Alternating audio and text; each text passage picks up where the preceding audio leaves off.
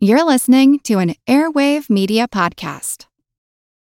When you need mealtime inspiration, it's worth shopping Kroger, where you'll find over 30,000 mouthwatering choices that excite your inner foodie. And no matter what tasty choice you make, you'll enjoy our everyday low prices, plus extra ways to save, like digital coupons worth over $600 each week. You can also save up to $1 off per gallon at the pump with fuel points. More savings and more inspiring flavors make shopping Kroger worth it every time. Kroger, fresh for everyone. Fuel restrictions apply.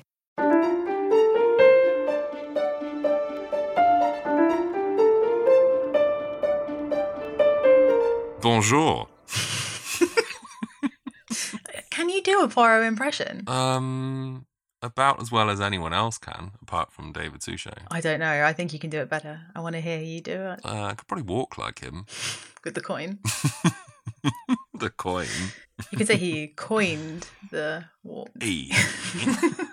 you shouldn't say that. No one should say that. You're on fire. no. You're very generous with your fire. Thank you. I've got a question for you then. Okay. How much do you love David Suchet's Poirot? It's impossible to quantify, isn't it? No, you have to you have to quantify it in one word. Entirely. Entirely nice. What about you? Yeah, I was going to say entirely as well. No, I don't know what to say. Well, you actually. Absolument. Oh, that's better. Is that a French That's word? Good. Or is that a Belgian word? Doesn't really matter, does it? French, Belgian. It's all good. Don't say that to Poirot. They speak. He speaks French, but he just, you know, unless you know the Flemish for it. I don't even think Belgians know the Flemish for it. Depends what part of Belgium you're in. Have you ever been to Belgium? No. Have you? Yeah, it's really cool. That doesn't surprise me. You have a Poirot tattoo. I have three Poirot tattoos. I think you're more qualified to talk about David Suchet's Poirot than I am. I don't think that's true. Well, I think you are. Um, I've seen the video of your wedding. Yes, when I married David Suchet. Sadly not. I love him very much. You've seen him live as well, haven't you? Okay, that makes it sound like I'm watching him or outside his house a lot. and it's not as much as you'd think. Um, I've I've seen him do his Poirot and me thing, and I've seen him in conversation, and I've seen him in a couple of plays and at a book signing. It does sound like I'm stalking him actually now that I'm listing this off. I've seen him in bed. I've seen him. Through the window, I've seen him in the shower. I've seen him on the toilet. I was just if they're not going to make any more episodes, then where am I supposed to get my content from? My viewing pleasure. I watch him as he drives. That's a lovely thing from his book, isn't it? About how he used the same driver the whole time he was filming Poirot, He used was taxi driver on his first day. And that's really nice. Or he's a cheapskate. I like to think he paid him, but you never know, I suppose. This is obviously going to be a show dedicated to the David Suchet Poirot TV show, which is the greatest TV show of all time. Mhm. Do you have a statement regarding that? Uh, I agree entirely. Entirely seems to be the theme of the day. um, yeah, I mean, this this is it's an undisputed fact. I would say. Hmm. Did you watch it from the beginning? Because you're quite a way younger than I am, so I'm not sure. Yeah, I am. I am uh, about four hundred years younger than you, Mhm. give or take. So, so are all trees. Count the rings. Um, I was yeah, I was three when the series started, Okay. and so I came to it probably a bit later than you know because the whole like still struggling to keep my head upright and walk and all that kind of stuff, keeping me busy, occupying my time. That comes back in life, by the way. oh God, really? yeah. Is that why you're like your head's walking. shaking around all over the place like a bobblehead, Yeah, so you discover beer. It's like you become a, an infant again. like a nodding dog? Yeah. So yeah, I I came to it late and then became obsessed with it as I I think I grew up with it essentially from there, but obviously not from the beginning. So it was just it was always on ITV, hmm. and wasn't it where we are in the UK? And I've always been interested in Agatha Christie because my dad had all the books and I had all the book covers and the spines, and I just studied them all the time and just fascinated. And then what after that whole learning to read thing really kicked off, I uh, picked them up and read them and loved them. And yeah, and the rest is just a beginning of my love story with the show. How about you? Um, I'm very cool because I remember. Oh, everyone knows that, of course. You are sat backwards on a chair right now, so Yeah, I'm sat upright. Can you believe it? Um, I watched it when it first aired. It was, 89 it was on, wasn't it? Mm-hmm. So I was 13 um, and I watched the very first episode, Adventure of the Clapham Cook, Mm-hmm. on a Sunday evening. I think it was like 8 o'clock or something. And the next day, because I'm really very cool, I went into school and asked if any of my contemporaries had seen Poirot last night. Hey, fellow kids. Believe it or not, they Skateboard under your arm, monocle. on the on, on your arm. galoshes in summer. So I was desperately, desperately uncool and watched Poirot. No one at school watched Poirot. Um, but I remember watching The Dream, which I think is the last episode of series one. Yeah. And going into school, and I was like, please tell me someone watched The Dream.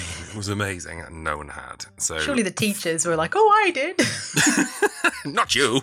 Um, so it's really nice after 80 years, whatever it was when I was a child, to finally talk to someone about the dream. I know we're 10 episodes away, but It'd be a good that's going to be episode. quite a moment. Oh my god, it's such good. Yeah. To do a mixture of French and Belgian, but I also need to speak English. So I listen to English speaking Belgian radio, English speaking French radio. Now, once I'd done that, I couldn't use my own voice. I mean, listen to my voice, it's down here. But Poirot is a head voice. So what I had to do was start with my voice down here think a little bit about French accent or something like that, and talking, and then you have the guttural sounds of the Flemish here coming, and then you mix the Flemish with the French, and it sounds something like this, a little like that, but you raise your voice slightly, and it goes to the chest, and then it goes to the throat, and then you put in the little Belgian, a little French, up, up, up, and there you are, you have Hercule Poirot. So, uh, what's your favourite episode standout so far? Well, you know, uh, from the whole series. Oh God. What are you looking forward to seeing? Hold on, just series one or just in the whole run of the whole thing? The show? whole thing. God, it's so hard. Like, I mean, I don't have children, but they say it's like picking a favorite children. Even though I'm fairly certain everyone's got a favorite. But anyway, I have, yeah. do you really? You, have to tell, you mm. can tell me off cam- off camera, off mic. No, I'll tell you on camera. I'm joking. They won't listen to this anyway. It's not on TikTok. I have a few favourites um, because they're all they're, all- there's just there's such a rich catalogue. It's and this um, the writing is everything is perfect about it. Obviously, all the time, um, the writing, the acting, the sets, everything's just a dream. Um, but yeah, the early ones uh, they are very special to me. I love things like Dumb Witness. That one is a, a cracker. Mainly because it's got a great dog in it as well, Bob. Bob the dog. Bob the dog. Hastings, what make of dog is this? Uh, Fox Terrier. and started David Suchet's personal love affair with the well, the wire hair fox terrier. I believe he got one after. I hope it wasn't like a personal love affair. Why are you so judgmental about people's love? Just let him let him live. And he's a national treasure. He can do whatever he wants to whoever he That's wants. That's why he's always travelling. He was escaping to his narrow boat to escape me. I'm paddling after him. um, but yeah, uh, I the Dumb Witness. Um, some of the early ones. I actually rewatched um, Problem at Sea. God, that one is so good. It's a doll. Yes, a doll. Except this doll is an important witness to the truth of who killed Madame Clapperton. They're all so good, and in the later ones, obviously they get they get the production value. We'll talk about it as we go, of course, but the production value just increases and increases, and the budgets go up, and the actor names get bigger and bigger, so they get they become much more um what's that for feature film esque, I suppose, in a lot of ways. But uh some of the later ones are great. I thought the Labours of Hercules, our namesake to a degree, Mm. um, was really, really, really good, really haunting and creepy and dark. Um, but oh, there's so many I can't even possibly. Yours, your favorite is the Dream. You said, Yeah, my favourite's the dream only because it's there's a there's a real really clever puzzle at the centre of it. Yeah. It's a like a locked room mystery, sort of. Mm. How was this murder committed? And I remember sort of about halfway through thinking, oh, I've got the gestation of an idea, and I, it was in it was like my little grey cells came to life and. And I managed to work it out, and I was like, I really hope this is right. And then it, I was right, and I was like, I'm so proud of myself. I'm so pleased. With myself. And then I just fell in love with all like the Christie stories after that because I was like, oh, I need to Yeah. solve them, see if I can do it. And I don't manage it many times. I'll be honest with you. I have the same dream, night after night. I'm sitting in my room next to this, sitting at my desk writing. There's a clock in there. I look up at it. I see the time. It is exactly 28 minutes past 12. Always the same time. You understand? When I see the time, Poirot, I know I've got to do it. At 28 minutes past 12, I open the second drawer down. On the right of my desk, I take out a revolver. I load it. Then I go over to the window. And then? I shoot myself. I just lift the gun to my head and shoot myself. Because you can't, no one can match her genius. She's, No. uh, she was unbelievable brain. She gets the balance so right between giving you the clues you need Mm. and obscuring them enough so that they're not impossible to. Yeah, yeah she's she's unsurpassed. Yeah, she's quite good, Agatha Christie. Yeah, she's all right. She's pretty good. Yeah, yeah. Sold quite a few copies and all that. She's yeah, Yeah, pretty. it's like forty thousand books she sold now, isn't it? Yeah. Like one of the biggest selling authors of all time, I think. I'm kidding. It's it's like four billion, isn't it? Four billion books. Something. yeah. yeah. I know you were joking. Um, yeah, no, it's, she's the best. You said you remember her books as well. Yeah, yeah. I mean, I have, I have them all, obviously, and yeah, I read them, and obviously, the I just the cover art as well. This is a whole. We could do a whole separate. This is what I was going to say. Mhm. The cover art for me when I was growing up was that I used to see Agatha Christie books in bookshops Yeah. and in second-hand shops and places, and they were always like these really disturbing visual images, like a skull with a spider coming out of the eye, or like Yeah. you know a shot through a drink or something, and then there's a dagger on the side. And um, I remember those books and the Alfred Hitchcock books being that kind of same ugh, horrible imagery as, as a child. So those two names for me were always really sinister as I was growing up, and it's only since you know reading them and exploring them and watching his films and things that you realise. Well, it's Tom Adams as the artist, wasn't it? Behind a lot of her later Mm. covers in the seventies covers, like they are, they're terrifying and they're They so like, Mhm. yeah. And the stories themselves. That's the thing about Agatha Christie, and one of the reasons why why it continues to be such a big hit all over the world is because it's a murder show you can watch in a Sunday afternoon, and your whole family Mm. can watch it. And it's you know it's scary to a degree, but it's it's family friendly. There's no blood, Mm. even in the books. There's really no blood. It doesn't ever get gory or gratuitous in any Mm. sort of way. Um, so the covers were, you think, holy, on, we're not going to swear on this podcast, are we? Probably shouldn't. I'm not used to being censored. On my one, I just, I have a mouth like a sailor. So I'll be good. Well, that's a good that's a good way to uh, tee you up then. So why don't you tell everyone who you are and what else you do? Okay. Hi, everyone. You've been listening to me ramble already. My name is Frankie. Uh, I have another podcast that I do as well called the Read and Buried podcast, where I host it with my my dear friend Sarah, and we talk about crime books and we speak to authors and just generally chat a lot of rubbish and with uh, very lowbrow reviews of very well written books. Probably is the best way to describe it. Oh, I'd say highbrow, definitely. I love your show.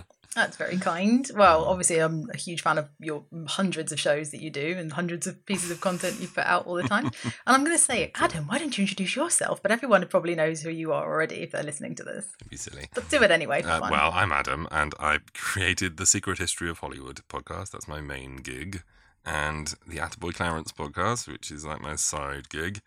And I'm a quarter of the House of Hammer, and I'm on a show called All the Best Lines, and I do writing and things. It's like I'm, I'm around in all kinds of different media. But yeah, anyway, I hate having an inactive brain. well, I don't think you could if you tried. well, I'm now half of this show as well, The Labours Yeah. of Hercule. Very excited. which, as you said, takes its name from the mini series. I want to call it a mini series of stories she did. It was in the collection, wasn't it? I think it was like ten stories. Mm-hmm. Yeah. But um, I remember when they were nearing the end of the run with David Suchet, and they were like, "We've only got three stories left." And I remember thinking, "No, you've got Labours of Hercules is like ten, and then you've got Curtain, then you've got Big Four Yeah. and stuff." And I was thinking, "No, there's loads left." And then they very cleverly combined all ten stories, didn't they, into like one Mega story. episode, full length episode. Yeah. And I remember being really trepidatious about it because I loved The Labours of Hercules. I think that was a great collection of stories. And I was thinking, oh, they don't missed them out, but they, they were very, very wise with what they did. Oh, 100%. Mm. Yeah, the, the last episodes, although heartbreaking to have to sit through mm. because it meant the end, but they were so well done. And it's just, yeah, and it- that's the thing. Even though I've read The Labors of Hercules, watching it was a completely different experience, but in a positive way, which is so rare with an adaptation of something that you love, that you actually mm. really love it and enjoy it. And it was perfectly done. That's the thing about this series. The quality never dips, does it? No. Even like the first series, which is 10 episodes, Yeah. and they're all under an hour, and they obviously there were a lot of Poirot short stories, so it was yeah rich pickings in terms of stories to tell. But um, like I said, even the early ones. I mean, if anything, the early ones are kind of more beautiful in a way. They're not as slick. Yeah. They're very well produced, and because they were done in the eighties, there was you were only like fifty years outside of the time they were set. So most of the architecture and streets and everything don't look modern at all. So they were still a bit untouched. They, uh, that's the thing, and there are some sets that are still some buildings and things they use that are still around and still with that beautiful Art Deco Hmm. architecture. Surbiton Station, which features in um, Adventures of the Clapham Cook, Mhm. which is n- quite near where I live. So that's always exciting when I go past that on the train. in Clapham Common, not just over the road from the house in this the main the house. I mean, when when he rocks up to the house in the car, Yeah. and they go through the gate and into the house. I mean, the just even the the wall decorations and the, the tiling on the floor and everything. You can tell it's a holdover from Victorian times. And it's like, oh, I love it so much. And and you make a good point as well because I, I read in his book that they, the first series they spent five million on the first ten episodes, um, which was an ex- yeah, especially for the eighties. That's like what today's money, like five hundred billion pounds or something. I'm not good with currency, but something Oh, like that. if you go by today's currency, it might be about thirty quid. yeah, that's true.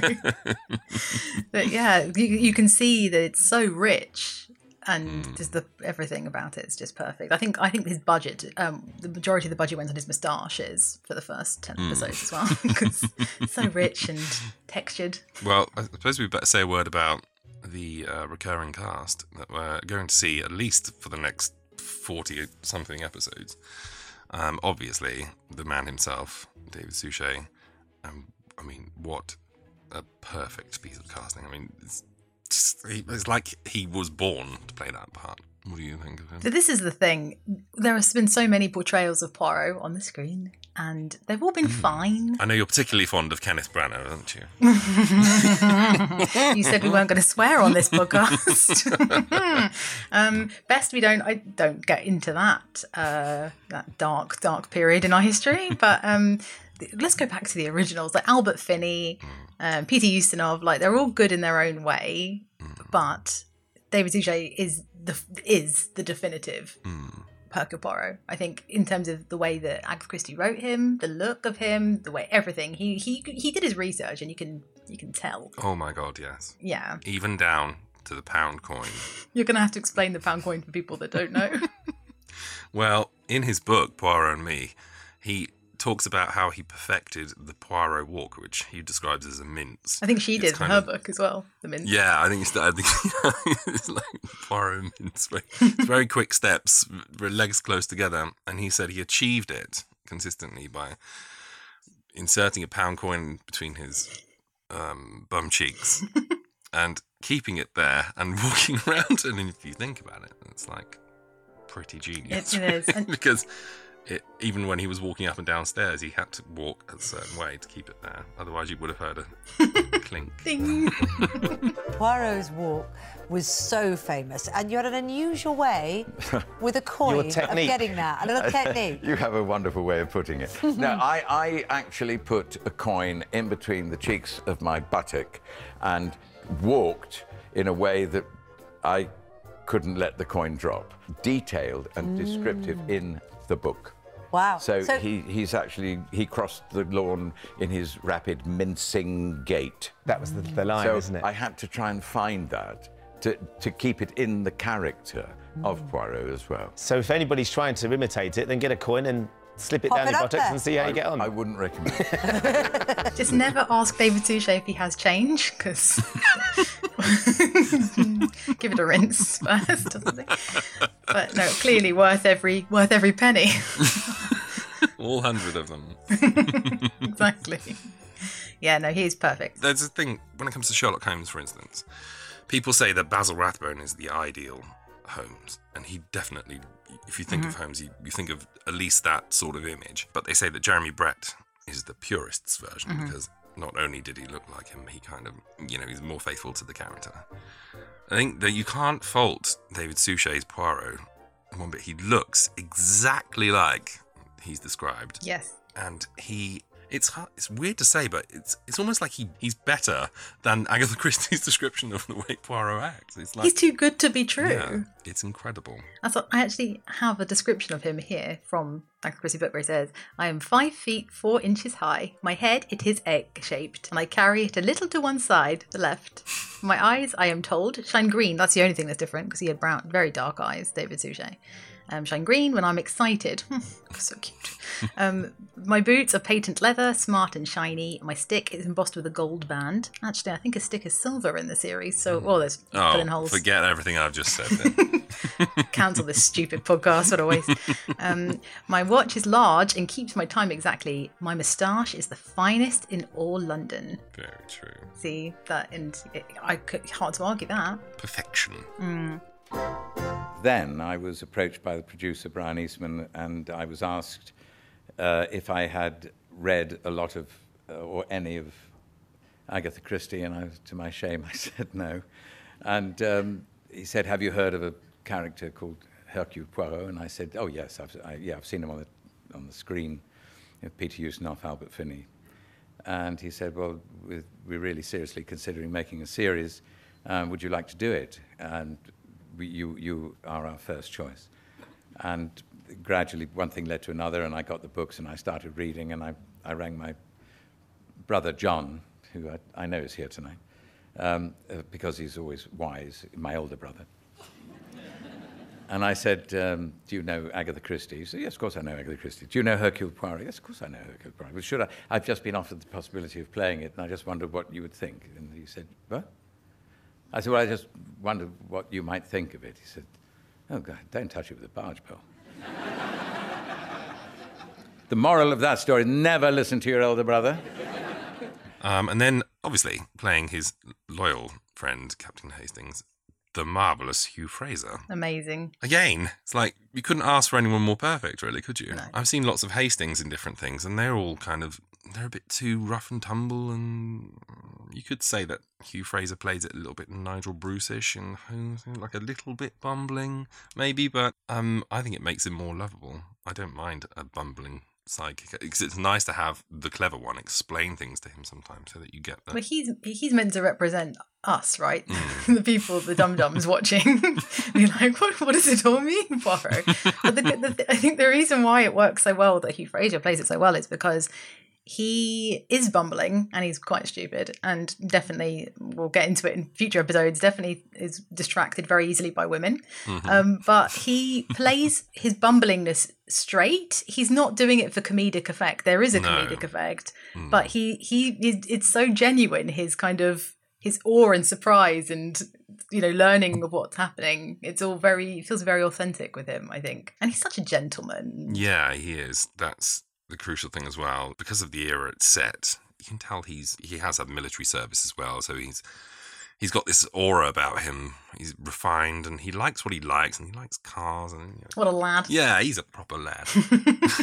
uh, the Poirot mysteries do require a certain element of physicality sometimes, and it's great to have Hugh Fraser playing um, Captain Hastings for those moments where someone needs to be chased down, or you know, or they need a fast Yeah. car, or uh, yeah, there's a problem to be solved, and uh, Poirot doesn't want to get his gloves dirty or something like that. So or his boot, his shoes, Mm. his shiny shoes. Yeah, no, and Hastings is all tall and yeah, he he can run and he loves driving. Poirot hates driving, and they're, they're polar opposites, but it's so well balanced, isn't it? Like they love each other such as a well. rich- don't they? that's it. Even when Poirot is saying something incredibly cutting Mm-hmm. And judgmental of him, you can tell it's done with love, and it's almost like out of a disappointed parent when Hastings says something really stupid. It's like, ah. but it, there is kind of sake, but the love is there, and yeah, that- and it's yeah reciprocated clearly. We stand them. Is that what the kids We say? do. And scrambled eggs, was it?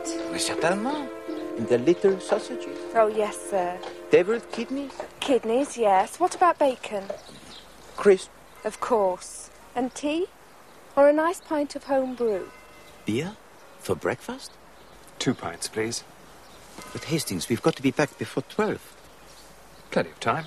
And then we go to the other occupant of Whitehaven Mansions, which is Miss Lemon, played by Pauline Moran, who terrified me as a child because she played the original Woman in Black in the 89.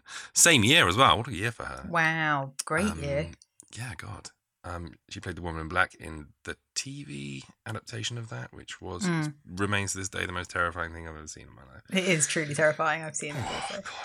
Um, but yeah, so she plays Miss Lemon, who is not only Poirot's secretary, but also a crossover character from another Agatha Christie series. Did you know that? Don't know that I did. She played um, the secretary to Mr. Parker Pine. Also, Same character, yes. And then she went to work for Mr. Poirot. Well, when you've got a character as strong as Miss Lemon, you might as well get everything you can out of her, get your money's worth, because yeah, she's amazing, and she's she's Uh, she's his secretary and she sorts his life out and she keeps him in check and keeps his ego in check a lot of the time, and also She does. much needed She's very withering. She's probably the only one, actually. He can fire something at her and she can just take him down as well. yeah, hundred She's like, percent. whoa. and she's a little bit brighter than Hastings. I think he he appreciates, which is probably why he takes it from her because she's smart enough to do it. Poor Hastings. Poor Hastings. He's look, he's got a lot of other strengths. Hmm. He he can drive. That's it. no, he's we obviously love Hastings, but yeah, Miss Lemon and him have a unique relationship, and she she knows he's insane and weird, and he's got his little little quirks and things, and she's just totally accepting of it to a degree, and she enable. She's also very she's quite fastidious herself in a lot of ways, you know, organized and meticulous, and yeah, her, her main mission in life is to develop the perfect filing system. Oh, So, what a noble mission. which she does over the course of the series. Not spoilers, God, we haven't got there yet. no, that's her character arc ruined. It's nearly complete, you see. My system. Ah. Every one of your cases classified and cross referenced five different ways. Five? Oh, yes. In this cabinet, names of witnesses. In this, name of perpetrator, if known. Victim's trade or profession. Type of case. Abduction, addiction, adultery. See also under marriage. Bigamy. See also under marriage. Bonds. See also under marriage? And what about the last one, Yeah, you tell us about him. Inspector Japp? This is the coolest thing we get to talk about. This. I, I know, I'm, I'm not lost on me how exciting this is. Tell you what, we should totally record this and make a podcast. Um, oh, I see you're making a joke. It's very funny. yeah, thank you very much. Sorry, I'm slow. I'm the Hastings of this duo, really. um, yeah. So, what do you think of Inspector Japp? I've talked loads about my gushing of all of them. I've gushed all over them. That sounded terrible. um, Philip Jackson. That's what I love about this whole thing. It's uh, the four main characters who anchor it Mm. are just so likable. Yes. So, and but as well, they don't just start off a certain way and stay there. Like they develop. Yeah. In incredible ways as the series goes on. There's a really fantastic episode. I can't remember the name of the story right now, but there's one where um Japp goes on a speaking tour. yes. Yes. and Oh he's talking about his past cases. Yes. And Poirot is really upset by it because you know why is he going out telling people he's claimed all my gigs? And then I won't I won't spoil it because we'll get Yeah. to that episode. But there's a certain moment in it where Japp reveals a certain truth about his career Mhm. in to to an auditorium, and it's one of the most beautiful moments ever. Suchet is completely annoyed and angry and Yeah. about to leave, and then he hears this this thing that he's saying, and and it's like, oh, they're they're like a little family. They are completely, yeah. And that's the thing with, and it's the classic kind of trope with these kinds of things where you've got a detective that's not a part of the police force, but they're coming in and they're solving murders. And it's like, it's, it's that thing of the police often, and Hastings to a degree, Hastings, goodness, Japp to a degree is a little bit like, oh, heaven's sake, can you keep your nose out of this, Poirot? Jesus, we're trying to do our police work. Um, but respect him infinitely and recognizes his genius and knows that actually he needs him a lot of the time with a bit of reluctance. He loves to tease him as well. Like they have a really good teasing relationship between the two of them, I would say, because Yeah, it's it's fun. It's all in good humor because Japp is also the most British man on the planet. Like, He's working class as well. Yeah. Uh, Whereas the others aren't really, are they? Apart from no, that's true. Actually, I hadn't considered that. he's like bang as a mash guy, and you know he's got a, an old raincoat, and big old moustache and pipe and things like that, and the rest of he, I think he likes visiting their world almost. Oh. Ascending to the heavens, White Whitehaven Mansion. There's an episode later on. I think it's um, oh, which one is it? God, that's going to drive me crazy. But it's the one where he stays at Poirot's flat for a while, Ooh. and he uses the bidet. he doesn't know what it's for, and he's like washing his face with the bidet, and Poirot's horrified when he tells him. It's so good. And also, I think there's, I think that same episode, he's like, "Oh, we're gonna have um, I'll make you spotted dick or something," and Poirot is like, "Spotted dick." Truly disgusted. What's that thing in the bathroom, Poirot? Come on. Like a um, foot bath. Uh, the bidet. Oh, bidet. It's got a sort of fountain thing in the middle. What's that for? Ah, it is of no significance. Nearly got a squirt in the eye when I turned it on. It is best not to tamper with it, Chief Inspector. It is broken. I will get the food. Must say, I'm looking forward to this, Miss Lemon. You look like a man in need of his dinner, Chief Inspector. That thing in the bathroom, though. It is best not to bother Miss Lemon with the deficiencies of our plumbing, Chief Inspector. And also, there's a, there's a great episode called The Chocolate Box where Mm, um, love that one. they go to Belgium together, don't they? Because Japp's going to receive this award. Yeah. And you watch him totally change, like all the way through. Like, Poirot, Poirot." but as well, you don't ever get the sense that Japp's a stupid policeman. You get the No. feeling like he figures things out for himself, and he's a very successful man because he's solved lots of cases. Yeah. So there is a mutual respect for their different skill sets. But um, when when he goes to Belgium to get collect this award and Poirot goes with him, he, he turns into this, oh, what's going like that, and he sort of straightens up, and everyone he meets is like, "Hello, sir, it's very good to meet." And you're like, "Oh, such a great character." I mean, and so perfectly performed by Philip Jackson. I- I'd say, like, he, Yeah. he's definitely Because he's so, as you say, he's likable through his stiffness. It's just, yeah, it's a delightful performance. He's always mentioned fourth, isn't he? You know, in that list of four Yeah. um, recurring characters. But um, I mean, I mean, you couldn't do the series without any of them, really. No. And when they do disappear later on, Yeah. in the more modern series, it it does feel slightly emptier. I would say. There's a loss. But even though the mysteries are great, the stories are great, David Suchet is always great, and the guest stars they have are fantastic. But I was so over the moon when they brought them all back for the big four. I was like, oh, They had to for the last ones. Um, but one that's one of the things I love about the TV, the early episodes in particular, is that often like Japp is written into a story that he's not in in the book, but it's great because you're always happy to see Inspector Japp. Yeah. So I'll take you know write him into everything in every show, not even Poirot, just write him into every show ever, and I'd be very very happy. yep, they should put him into everything. Game of Thrones, Yeah. Simpsons, everything. great in The Simpsons. and interesting, I think David Suchet said before, uh, he before he played Poirot, he actually played Inspector Japp, I think, in another adaptation, which is like that is mind-boggling. That's so wrong. Yeah, I remember. I remember seeing that actually, and Oh, really? yeah, I remember thinking, "This is. Uh, I don't like it. Stop it. wrong. No. Yeah. Get out." My poor Japp, I'm afraid your presentation of the case revolts the intelligence. It doesn't revolt mine. Oh, I've got to get back to her flat. I've got a few more questions for her ladyship now. Hastings and I will accompany you. I don't want you to. It's on our way. I don't. Resign yourself to the fact that from now on, everywhere you go is on our way. We should probably actually talk about the very first episode now. We've Yeah, um, discussed yeah. Let's do so that. much. Um, no, but this thing, we could talk about this. I could just chat about the elements of it forever without going to any specific episodes. just yeah, just like gushing over them, like, as you say. Hmm. yeah, ruining his suit with all the gushing. Well, we're going to have plenty of opportunities to do that because I think there are a couple of episodes of this. Mhm. Anyway, thank you so much for doing this because I put a call out on social media a little while ago because I was watching them on a Sunday afternoon and I was thinking, oh, God, words cannot express how much I love this show. So I wonder if anyone would want to make a Poirot podcast, but not a Poirot podcast. I want to do it specifically about the David Suchet TV series because there are far more learned, but I don't really want to go back to the books and that kind of thing. But I've seen every episode, must be 20 times each. and your name was quickly mentioned. It was like, oh, speak to Frankie, speak to Frankie. So we got in touch, and we've since become very good friends. I can't believe how perfect you are for this show because you are the biggest Poirot nut Thank you. I've ever met.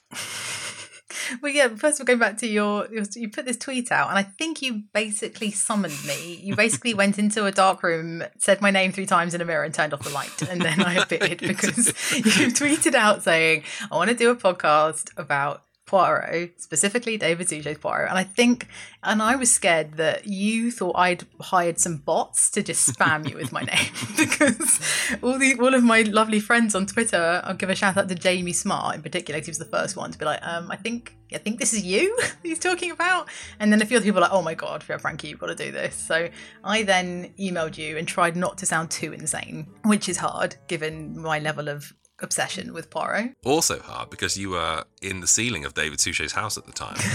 Remember at the Wi-Fi is not good up there, you know. Um, um, but yeah, it was. Uh, so yeah, it's all worked out beautifully from my perspective. I'm very excited and honoured that you'd let me, Oh, from even talk about this. This is like, you know, such a dream to do, and you are such a dream to do it with. So, over the moon. Very kind. Well, likewise, God. No, I'm thrilled, and I yeah, as you've as you've alluded to, I'm quite into Poirot. I'm like totally casual about it. It's not really a big deal. Uh, yeah, I have a few Poirot tattoos. I walked down to walk down the aisle at my wedding to the theme music because it is the greatest theme music of all time. That's a whole Oh, other yeah. I mean, yeah, we've got plenty of opportunities to discuss the music. Oh, I can't wait. Oh, and the, the credits and oh, God. Um, and yeah, I yeah, I've been to see him a couple of times, casually, like totally cool, not weird about it at all. Um, and I have yeah all the books, obviously, and just generally anything with Poirot's face on whatever David Suchet's Poirot specifically. Um, I will probably own or put on my body in some way, at least. So you ever thought yeah, about having a Poirot moustache tattoo? yeah, hundred percent. Have you? You considering my my foreign heritage, I, you'd think naturally I could probably grow one, but turns out no, which is a disappointment that I face every day. Um, but I yeah I I have had to settle for a couple of them tattooed upon my person, not on my face because um, I just think I couldn't pull it off in the same way that he does. But maybe one day, maybe as I age, I'll grow one. You should pay tribute and wax your eyebrows. Or something. oh yeah, you think I could? I mean, we can talk about his moustache. That's a whole other thing as well as the evolution of Poirot's moustache. Shall I, as a challenge, grow a moustache from this moment until our last episode? Yes. And slowly shape it into a Poirot moustache. Uh, Nothing would make me happier. I feel like you could get some some tips from your friend Cev. He's got a cracking moustache. Yeah, that's very true. Ooh. Maybe he could give you some guidance, Well, I think some offcuts. it might. Be He's got very different colour hair to me, unfortunately. Yeah. Um, I would. and yeah, to suit and to pour. it might look good. I might just not tell them. See if see what they say because we do speak regularly on Zoom calls. Mm. If they say, "What's that moustache?" I'm talking about. I've always had this. Can you dye it dark as well? yeah. Okay. Great. You literally want me to do this? Yeah, hundred percent. No, you've committed to it now, and everybody knows. And um, can't wait to watch the progress. Yeah, me too. we're trying to been trying to grow a moustache for forty years and it hasn't worked so far. So. But now, now you have a purpose. Maybe that's what it's needed this whole time. There's going to be that period though where I look. Yeah, it's just the price you've got to pay. You can't go near schools, but you're going to look so sharp. What do I win if I do this? By the way. Adoration and respect. Oh, that's what I've always wanted. So good answer. But you haven't got any of that already, so unfortunately. Don't like it.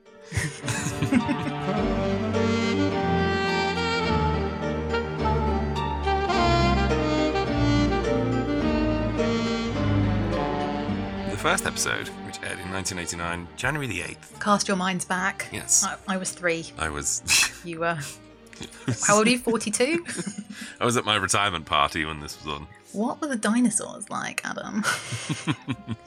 You're not even old. I feel old. I feel a lot older than I am. That's one of the things I think why Poirot resonates with me and Agatha Christie resonates with me because I feel like an old lady. I feel like Miss Marple. Well, you've very kindly showed me the house that you and your husband are buying. Yeah. And it does have a bit of a Christie vibe. It's a 30s house. Yes. Mm. Cannot wait. Cool. I'm going to store myself into your ceiling. anyway, the first episode, which aired on January the 8th, 1989, was Yes. The Adventure of the Clapham Cook. Yes. Do you want to do a brief brief run through of the plot? I feel like you should do it because your voice is so much better than mine, but I'll Oh, give it a go. Well, just well, just Just do the IMDb tagline for the episode. Do you know it? Not off the top of my head. Okay, well, why not? Call yourself a fan. my commitment. I know. I'm so sorry. Um, well, I've got it here. The IMDb description is Poirot probes the disappearance of a wealthy woman's cook and soon uncovers an elaborate plot to hide an even darker crime. That is a good description. A very good description, actually. So, where do you want to start? The beginning. Go on then. it's a very good well, I think the one thing missing from that synopsis is basically the very, very beginning of it. I mean, you see a man very nefariously tying up a trunk with rope and he's really pulling it and you're like oh is he strangling someone? What's he doing? Oh he's just trying a trunk tying a trunk up. But then it cuts to you see whitehaven mansions for the first time in its all its glory poirot's beautiful apartment building where he lives. Stunning art deco design. We could talk about the curves of that building for Something about that building, isn't there? I mean, it's bordering on erotic. I should probably stop, reel that in. Smoosh my body against it. Mm-hmm. Just all the way. you remember this is an audio medium, right? Thank God. no. But yeah, it's a yeah beautiful building, and it, it opens up with Poirot and Hastings, and Hastings is going through the paper trying to find a case to entice Poirot um, because he's had a bit of a bit of a lull lately in his caseload, and nothing's inspiring him. It's all boring, and he's fed up, and he wants something good. And he's got, but he's got a long list of tasks that he needs to do. Important stuff like you know pomade his moustache, get his suit cleaned, all the essential stuff that you know a man about town needs to have done. Well, as I know, yeah, I'm was getting my collars and cuffs done. and you're going to know soon with your moustache. It's very exciting. Can't wait to see that. Me too. Can't to go on all the registers. yeah, I'd say you can't take your kids to school, but they're too old for school now anyway. Now, so you're fine. Yeah, it's one saving grace. Mysterious suicide, absconding bank clerk, missing typist. Yes, but I am not greatly attracted to any of them, mon ami. I have many affairs of importance of my own to attend to. Such as? My wardrobe, Hastings. If I mistake not, there is on my new grey suit the spot of grease. You have noticed it, perhaps? Eh? No. No? Well, well, it's only the one spot you understand, but it is sufficient to trouble me. Then there's my winter overcoat. I must lay him aside in the powder of Keating's. Eh? And I think.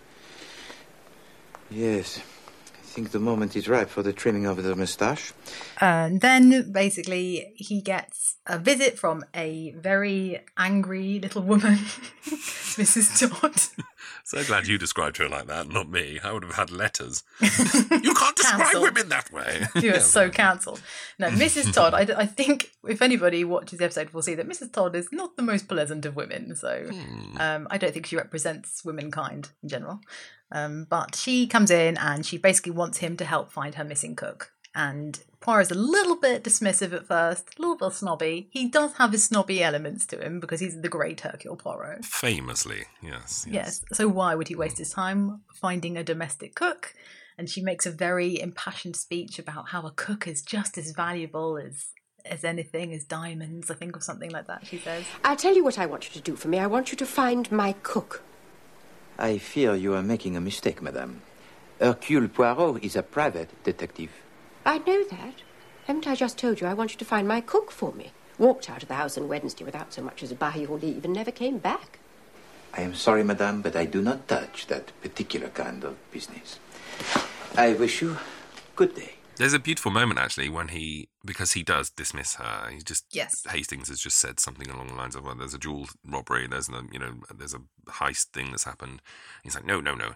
She throws it back at him and says, "A good cook's a good cook, and you're very high and mighty." Mhm. And there's a beautiful moment where he he sort of stiffens, Mm. you know, takes the insult on board, Yeah. and it just like melts him, doesn't it? Mm. It's a beautiful moment. He's so good. He's so good. And this is the thing, and that's why I think his Poirot is so perfect in his representation of it, because Poirot is vastly superior to all of us. That's just a fact. He just is, because he's so intelligent and he's so worldly and, you know, his genius is is visible. But he's not rude. He is not a rude man. He's all about manners and proper etiquette and decorum. And I think he recognized in that moment that he was being a bit of a dick. Yeah, it's like I, I don't deal with this kind of business. I'm really sorry that's hurt you. Yeah. Let me apologise and and yeah, Yeah. It's, it, like you say, that's a very well written character and it's very well played as well. It's not. Yeah. He's not a caricature at all. No. You do imagine he's going to be at the beginning when he's doing no, no, and he's sitting there with the thing, but he humanises himself at every opportunity. I am sorry, madame, but I do not touch that particular kind of business. I wish you good day. So that's it, is it? Too proud, eh? Only deal with government secrets and countesses' jewels? Well, let me tell you, Mr. High and Mighty Poirot, a good cook's a good cook. And when you lose one, it's as much to you as pearls out of some fine lady. madame, you are in the right and I am in the wrong. Your remarks are just and intelligent. This case will be a novelty, Hastings. Never before have we hunted a missing domestique. Truly, here is the problem of national importance. Avant. Where do you reside, Mrs. Todd? 88 Prince Albert Road, Clapham. And that's David's, and that's David Suchet, I think, bringing that in in particular Yeah, because you know you watch Albert Finney, you watch Peter Ustinov's adaptations, and they're just quite mean as Poirot's. They're very dismissive, they're judgy, people, and they know that they're smarter than everyone, and they're quite happy to say it in a very brash way. Whereas Poirot is all about he and and particularly he's you know he speaks to people of all classes in every episode, and he's you know polite and warm to a fault unless someone's rude to him like he will treat everyone with the utmost respect and he respects human life that's the whole point and i think that's the warmth that david suchet brings to that to his character Demonstrated many times in this first series, especially. Yes. It's always the servants or the housemaids, the house help, and the staff Yes. that he charms, first of all, es- especially in this episode. He, he always charms them, uh, gets the most information out of them, treats Mhm. them like people instead of servants or pets like the, the owners of the houses do. Yes. Um, and as well, he's an ex policeman. He didn't come from money or anything. He's not upper class. No. Just a very polite, well ordered man who knows what he likes. Definitely a hint of OCD there. oh, just a smidge, yeah, just, Just a a, little, smidgen. little tiny bit. But also, there is he. I think as a ex policeman, he knows that if you want to get the information that you need out of people, you know, particularly the, the servants and things in the houses are the ones that see everything. They're the ones with all the information. The way to get that is to be nice to people and to be engaging and warm and build a rapport with people instead of just demanding and shouting questions at them. He knows you get a better response. Like, and and in this episode, we will get onto it in a bit, but he speaks to Annie the maid and she basically falls for him big time. He flatters her, and she says some silly things, but he totally indulges her, and and he gets everything he needs as a result. Sit yourself. Thank you, sir. All that you shall tell us will be of the greatest importance, Annie. You alone can shed any light on the case. Without you, I can do nothing. Oh, sir, I'm sure I'll tell you anything I can, sir. That is good. Now, first of all, what is your own idea? You are a girl of remarkable intelligence that can be seen at once. But this is a queer thing, eh? What is your own explanation of Eliza's disappearance? White slavers, sir. I've said so all along, sir. Only no one will listen. Cook was always warning me against them. Don't you go sniffing no scent nor eating no sweets, no matter how gentlemanly the fellow. Ah, this is something we had not thought of, Hastings. No. Right. Good heavens. He knows people, and you can tell. It happens again in the next episode, actually. Yeah. We'll, we'll talk about that. But again, it's it's always the the kids playing in the street or the Yes. under understairs staff that provide the vital clue. And whereas Japp is always a man who's sort of right then, my lad, you know, is always ch- chest puffed out, Yes. using his power and authority to get what he wants. Um, that's Yes. generally that kind of approach doesn't work with anyone. Mm-mm. Even in this episode, Hastings does a bit of chest puffing out when he speaks to the porter near the end of the episode. Yes. Um, and gets like We'll get just gets into we'll get to him, but um, yeah. Anyway, to continue with the plot, I think Poirot takes the case of the missing cook because he feels bad for having insulted Mrs. Todd. Yes. Goes to her house and instantly begins to recognise that something is wrong in the house. Not just a missing cook. There seems to be some kind of something is not sitting right with him, especially in the room of her paying guest lodger, Mr. Simpson. Mr. Simpson. I'm trying to do my little accent. Mr. Simpson. Very offensive to the people listening. I can only apologise for our French Belgian listeners. There are many. anyway, so he goes to the house, um, discovers that something is up in the room of Mr. Simpson, who works at a bank. And upon further investigation, Poirot uh, uncovers the fact that one of his co workers at the bank, Mr. Davis, Yeah, Mr. Davis has disappeared with fifty thousand pounds of securities. Which in today's currency is approximately Thirty quid. Yeah. exactly. Ah, my dear Chief Inspector Jean. After the reward, eh, Poirot? Oh, no, no, no, no, no, no. No, I am engaged on quite a different case. And what would this different case be then? Ah, well, now, there is such a thing as client confidentiality, Chief Inspector. Let me just say that this case I am engaged on is of national importance. Well, I'm glad to hear it, Poirot. Someone was trying to tell me you'd gone into the missing domestics business. No, no, I said. Not Poirot, I said. Hard times or not, he wouldn't fall that far. Um, can't really say much more about the plot without spoiling it. Can we? This is the thing. I don't know how deep we want to go into it. But I do mm. want to mention there is a moment when he's speaking to Mr. Todd where Poirot gets uncomfortably close to him. Oh, Mr. Simpson, you mean? oh, sorry, yes, sorry, Mr. Todd's the. I was going to say there is a great scene with Mr. Todd.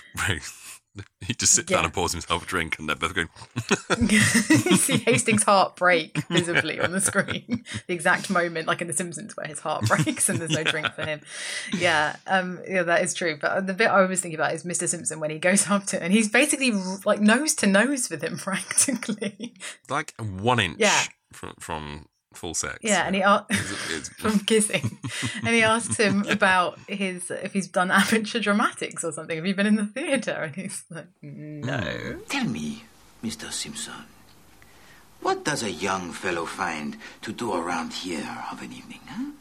Oh, the usual things, you know. Oh, with musical evenings, amateur theatricals, that kind of thing? Yes, I suppose so. But you do not interest yourself, hmm? Afraid not. no. Thank you. it's very left field. And also, Suchet plays that again as another perfect moment where he sort of looks at him and sort of goes to turn, but then looks back, and it, it's very subtle. Yeah. but it's very uh, perfectly played. You can tell that he's noticed something. and Mm. Then he asks him this really strange question: "Have you done Yeah. amateur dramatics?" But again, see that's that's obviously quite a significant part of the narrative, and Agatha Christie makes sure that you know in the, the writing and in the, the, the adaptation they make sure you notice it because you're not going to forget Hmm. David Suchet Eskimo kissing man. well, you haven't. well, clearly I'm just very jealous. um, but yeah, it's uh, it's a fun moment, and yeah, the, he's there's so many fun little moments like that. And I mean, you could easily dismiss it as like, oh, it's it's so quirky, my goodness. But it's nothing's nothing's ever everything that Poirot does is meticulously calculated, and it's for the the gain of knowledge and uh, in- insight, and that's why it's so so good. God damn, he's good. So the he is. God damn it. God damn. Um, the first clue comes from Annie, the housemaid, as as we say. Um, she describes the events leading up to the disappearance of the cook, who just vanished one day. Mhm. Um, sent for her things. Um, so the mystery then becomes what happened to Mr. Davis and his fifty thousand pounds of securities. What happened to the cook, and why did she go in the middle of the night? And how are the two things linked? It seems to be through Mr. Simpson, but we don't know how. Yeah. And that is the mystery. And that's where also the crossover happens because in the book, Japp isn't in the book. Right. But he's mentioned in the book because he says, please don't tell Inspector Japp that I'm investigating a disappearing disappeared cook because that's, you know, far too inferior for the likes of me. Um, and then he goes to the bank and he sees, Japp sees him and you can see the amusement on his face where he's like, ha. It's true. I've heard rumor that you're investigating the disappearance of a cook, and yeah, the, Poirot tries to hide himself. Oh, so good. But um, yeah, so it, there is that overlap with the bank, and then there's this. That's when you know, as they alluded to in the synopsis that you read, there's something darker going on.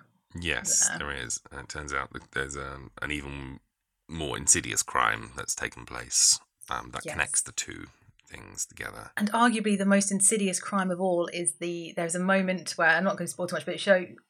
Do we do we go on and talk about the fact that they do find the cook? Yeah, well, I mean, I mean, I, mean, I. I think it's fair to say Poirot solves what happens to the. this is all done in forty-five minutes because the genius of these of these earlier episodes is that they crammed entire stories down to you know an hour Yeah. with breaks, so that's about forty-five minutes. But yeah, I mean, Poirot, of course, he wins the day. You Cool. find out what's happened to the cook. Yeah. You find out what's happened to the securities. You find out what's happened to Mr. Davis, and you find out how Mr. Simpson is involved in everything. shockingly genius. Of course it is because it's from the mind of Agatha Christie. But the bit I was referring to, the most probably the worst crime in the whole episode is um, when the cook is basically explaining that she disappeared because uh, an Australian lawyer approached her and told her that she was entitled to a house in Keswick and a lot of money, um, but she can't be in domestic service in order to get these things. So that's one of the reasons why she disappears. But the biggest crime of all is this guy's Australian accent because Jesus Christ, it's absolutely terrible. Now, Miss Dunn, to business. I do have to tell you that the house is in Keswick. Ah, that's just over by Acton, isn't it, sir? No, Miss Dunn, it's in the north of England, near Carlisle. Oh, my good God. Uh, but before we confront that particular difficulty, there is one other stipulation that we should get out of the way. Whatever's that, sir? Well, it's of no importance as it doesn't apply in this case, thank heaven. It's just a stipulation that you should not be in domestic service. Oh, Whatever's the matter, Miss Dunn? I'm a cook, sir. Didn't they tell you at the house?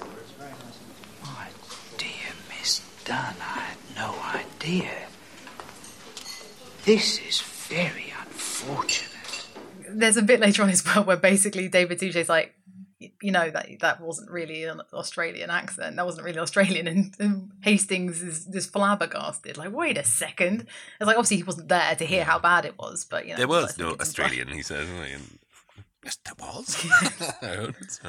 No, it's not- so good. It's so good. There are so many. There are some really good withering put downs in this episode as well. We've missed a couple already from the beginning. Go on. From Mrs. Todd. Go on, please do. Mrs. Todd, when she first meets Poirot for the first time, and she says, she starts off, Poirot loves flattery. That's Hmm. a fact. So she starts off saying, like, oh, you're the famous detective. I read about you in the paper. And then she says, oh, did you pay for that bit in the paper saying how clever you are? or did they put that in there them- themselves? And you can see his face drop, which is possibly why he's a bit rude to her to begin with, because he's like, hey, mean. Come on, Mrs. Todd. Oh, are- are you Mr. Poirot? I am Hercule Poirot? Yes, madam. Oh, you're not a bit how I thought you'd be. Did you pay for that bit in the paper saying what a clever detective you were, or did they put it in themselves? Madame, Oh, I'm sorry, I'm sure. But you know what newspapers are like nowadays. Nothing but puff. Le Sick Burn, I think that's got to be. Oh, is that is that the is that the Belgian French for it? No, it's Flemish. Don't check. Le sick burn. So yeah, um, I think that's got to be the sickest burn. There's always a, a very good put down in all, in all of these episodes, uh, especially like the the porter at the end. It's just constant. Uh, It calls um, he calls Hastings. You know, I don't talk to the, the monkey. I talk to the organ grinder. No, no, I've got it. I've got it. I'm talking to the engineer, not the oil rag. Something like that. Le Sick Burn. Savage. Oui. You looking for this bloke or something? Well, of course we're looking for him. I'm talking to the engineer, not the oil rag. Now, look here. No, no, he's- But like the the standard, all the, like the quality of their scripts all the way through. Every episode is Yes. so strong, and they don't just, as I say, they're not just um, avatars who pop up and solve a crime and go home. They develop in in all kinds of amazing ways throughout every episode. Poirot and Japp have their own relationship. Japp and Hastings have their own relationship. Hastings and Miss Lemon have their own relationship. Yes. Even Japp and Miss Lemon have their own relationship. Yay. Poirot and Miss Lemon. Just oh, there's some such amazing, amazing writing in this, especially in. I now keep harping on about this episode. In the dream, Yeah. it's the one where Miss Lemon is inadvertently responsible for solving the crime, and you think she's going to get this Yes. incredible reward at the end. I won't spoil it, but it's, that's so good. absolutely brilliant. Yeah. And it shows you that Poirot is not quite as clever as he thinks he is sometimes. He's, it doesn't perceive, not quite as perceptive as he likes to believe at all times. But there, there is some great conversation between Hastings and Poirot in that one. There's that bit where Hastings is like, I was thinking of popping down to Sandown because he loves the races. And Poirot goes, No, you do not pop.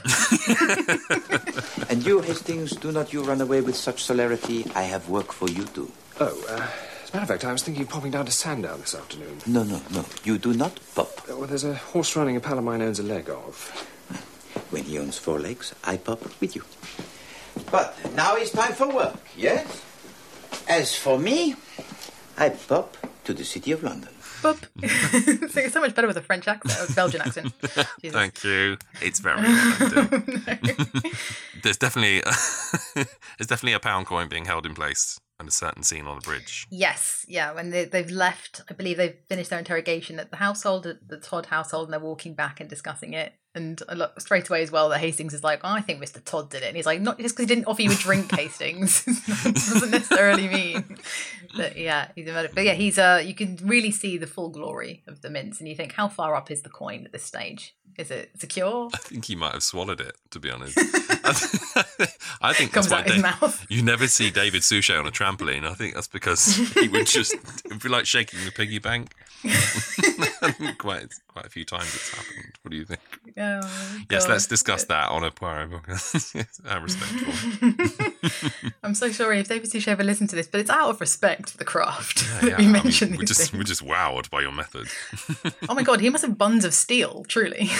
like Claudia. He's been doing that workout, that Claudia Schiffer, Cindy Crawford one. yeah. You know what he's doing.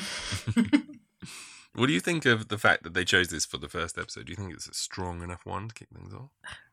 Think it establishes the relationships really well within the four, like you say. Um, you because as we say, they've added Japp in. He's not in the original book, but you get a really clear introduction of who everyone is, what their role is, kind of within the setup and the dynamic of their relationships, and you get a soft introduction to, I guess, the kinds of crime that you'll see in an Agatha Christie story, where it's you know, it's there are some brutal murders, but you never see anything gory, and you never actually see. I mean, actually, there is quite a gruesome reveal at one point when they open and they find the body. Yeah. and it's a little bit like, oh goodness, that's a little bit bit upsetting. Mm, for Sunday um, evening. but nothing.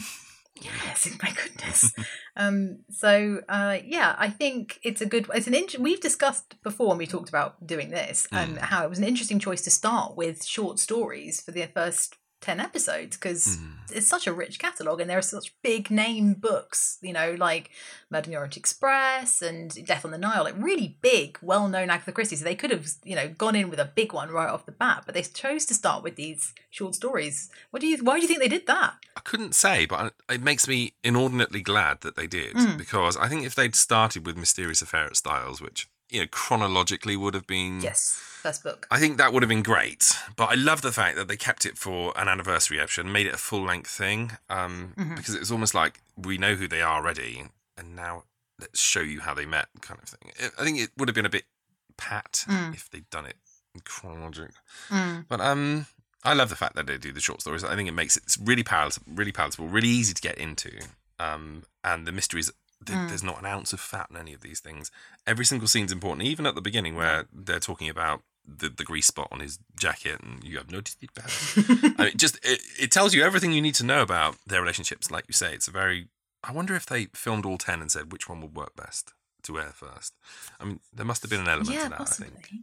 Um, I think it's a good choice. Yeah, absolutely. And I think it's potentially as well for they spent a lot of money on them clearly, but they thought maybe we'll just dip our toe in and see what the audience response is with these short ones, and then if people become hooked, which everybody did, um, then we'll go big and go with the big stories and give them that big production value that they deserve, really. Because the big ones don't come until way later on in the series, like they're kind of the latter end, and it is when they start getting a bit even bigger budget, bigger name stars, and all that kind of thing that they go for the big ones. But um, yeah, no, I'm thank God they started like thank God they did these ones because it's yeah incredible. As well, if they'd gone full length from the beginning, it would have been kind of I don't know. It would have been really hard to do the smaller stories. Like Yeah. imagine doing Clapham or Murder in the Mews Yeah, or right. something You're right. later when you've done Death on the Nile and Peril at End House and things like that. So And I'm sorry to be crude, but you don't want to like blow your load too early, right? well, that's the general rule. Yeah.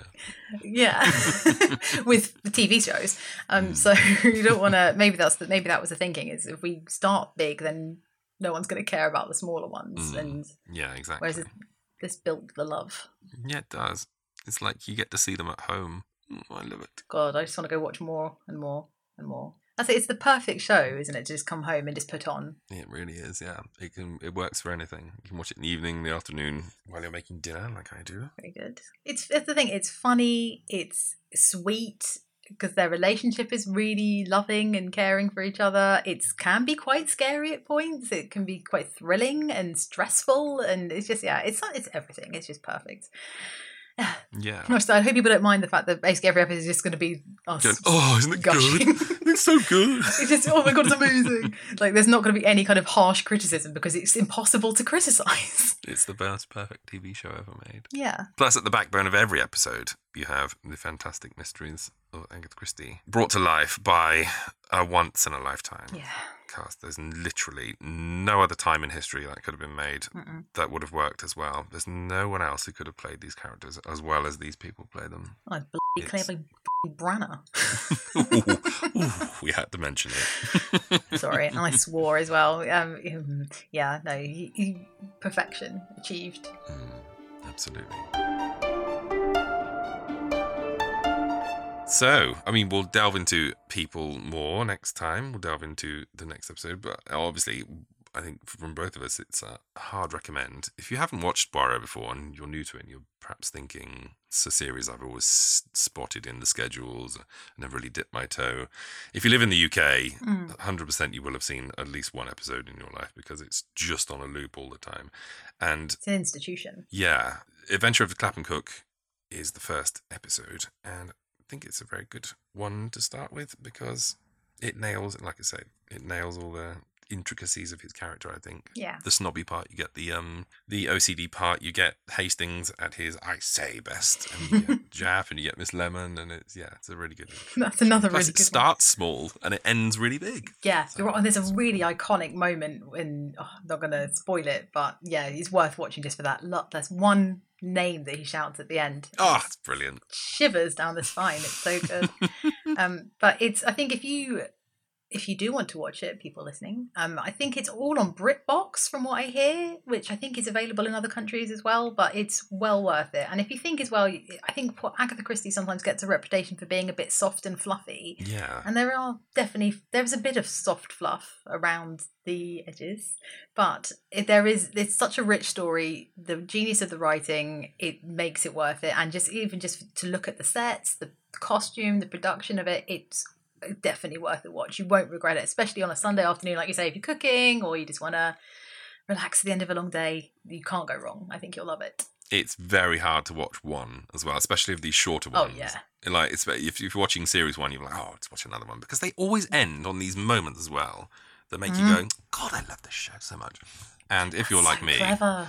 a nostalgia lover, it's just a Mhm. f- visual feast. You'll watch it once for the mystery. You'll watch it the second time for for Suchet and the moments you missed. You'll watch it for the third time for all the detail, and it just boggles the mind how they managed to fill an entire street full of 1920s automobiles and how they had people walking in the distance in authentic period costume. It's oh god, Incredible. it's an incredible achievement. I have to say, it's one of the things I will always forgive ITV for anything because they Mm. made the Poirot series, and the fact that they stuck it out and kept paying so they could put every single episode out there is what an achievement. and it was it was a great investment for them because from what I you know from I've seen David Suchet live in his house and also on stage, um, he um, it's it's syndicated all over the world. I think it's translated into you know hundreds of languages at this point, and it's got a huge international appeal. Like, I think people in like Japan know David Suchet's Poirot. It's, Yeah. It's an, a huge thing. So it's yeah. I mean, ITV. You would think no, the ITV in the in the UK hasn't got the best reputation for making the hardest hitting, you know, big budget thrillers or anything. But they they saw a um, a, a genius kind of route to take that would last a lifetime, and it's still showing all the time because they know people will still watch it, and that's why it's genius. And and Poirot more so than Marple, I would say, even because Marple's been successful, but not in the same way as the Poirot series has for them. No, it's slightly harder to connect with Miss Marple, though. I find. I Mm. mean, the um TV Because you hate old ladies. yeah, I mean, famously. you know, don't, don't mention old ladies you know, around me. Um, the rage. um, yeah, because oh, also as well, she tends to do things on her own in stories, and she's very Mm. quiet and very passive, and she doesn't tend to like interject until the She's a end. listener. Yeah, she's a listener. Mm. Um, but with Poirot, he's a bit more dynamic. He's out there. He's solving it. He's got friends, and they're all brilliant as well. So Yeah. And he's qualified to solve crime, whereas she's literally just an old lady. Like, I love Marple, but she's like, she's just a nosy old woman. serious imposter syndrome. yeah, seriously. And they all just, like, by the end of it, the police are like, yeah, okay, let's let the old lady do it. she's good. But she doesn't have any qualifications. She doesn't really have any yeah reason to be there. David hmm. Suchet, well, Poirot, he's head of the Belgian police. He gets a big Such-hey. There you go. That's how we could rate the episodes. We could give them a sushi or a sushi. Although I don't think we'll ever use They're sushi. gonna get a sushi every time. Yeah. I think so. It's gonna be a sushi. And that, when I emailed you about doing this podcast, my subject line, which I really debated doing or not, my husband was like, "Don't do it." I'm like, oh, I really want to though, and I put David Sush, hey, subject line. I didn't even need to read the email. I was like, sold. thank God, thank God you understand. yeah, Adventure of the Clapham Cook. Then it's a hard Such-hey from both of us. Case closed. I do kind of want to gush about it a bit more, but I think you know we've been on Quite a while. for about an hour now, and it is an opener, and you can't really spoil the mystery. So. But this is the thing. I think if we say any more, then we're just going to be reading out the entire episode, like, just doing it. So maybe maybe we save that, like you say. Yeah, there's plenty more to talk about. I definitely want to dig more into the music maybe next time as well. Oh yeah, but let's do that in the next one and the, and the credits and everything. Yeah. Uh, well then, for this inaugural episode, investigation from the Hercule, it's been fabulous spending some time with you, Frankie. Likewise, thank you so much. And um, we'll see you on the next episode for Murder in the Mews. Exciting, Amu- very amusing. Oh, just- I knew it. I knew it. it's a yeah,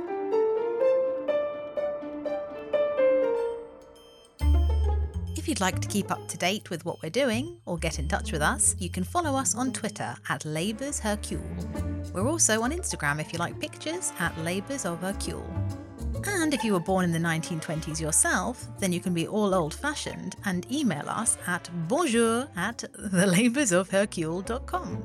That's it from us. See you next time. Au revoir, mes amis.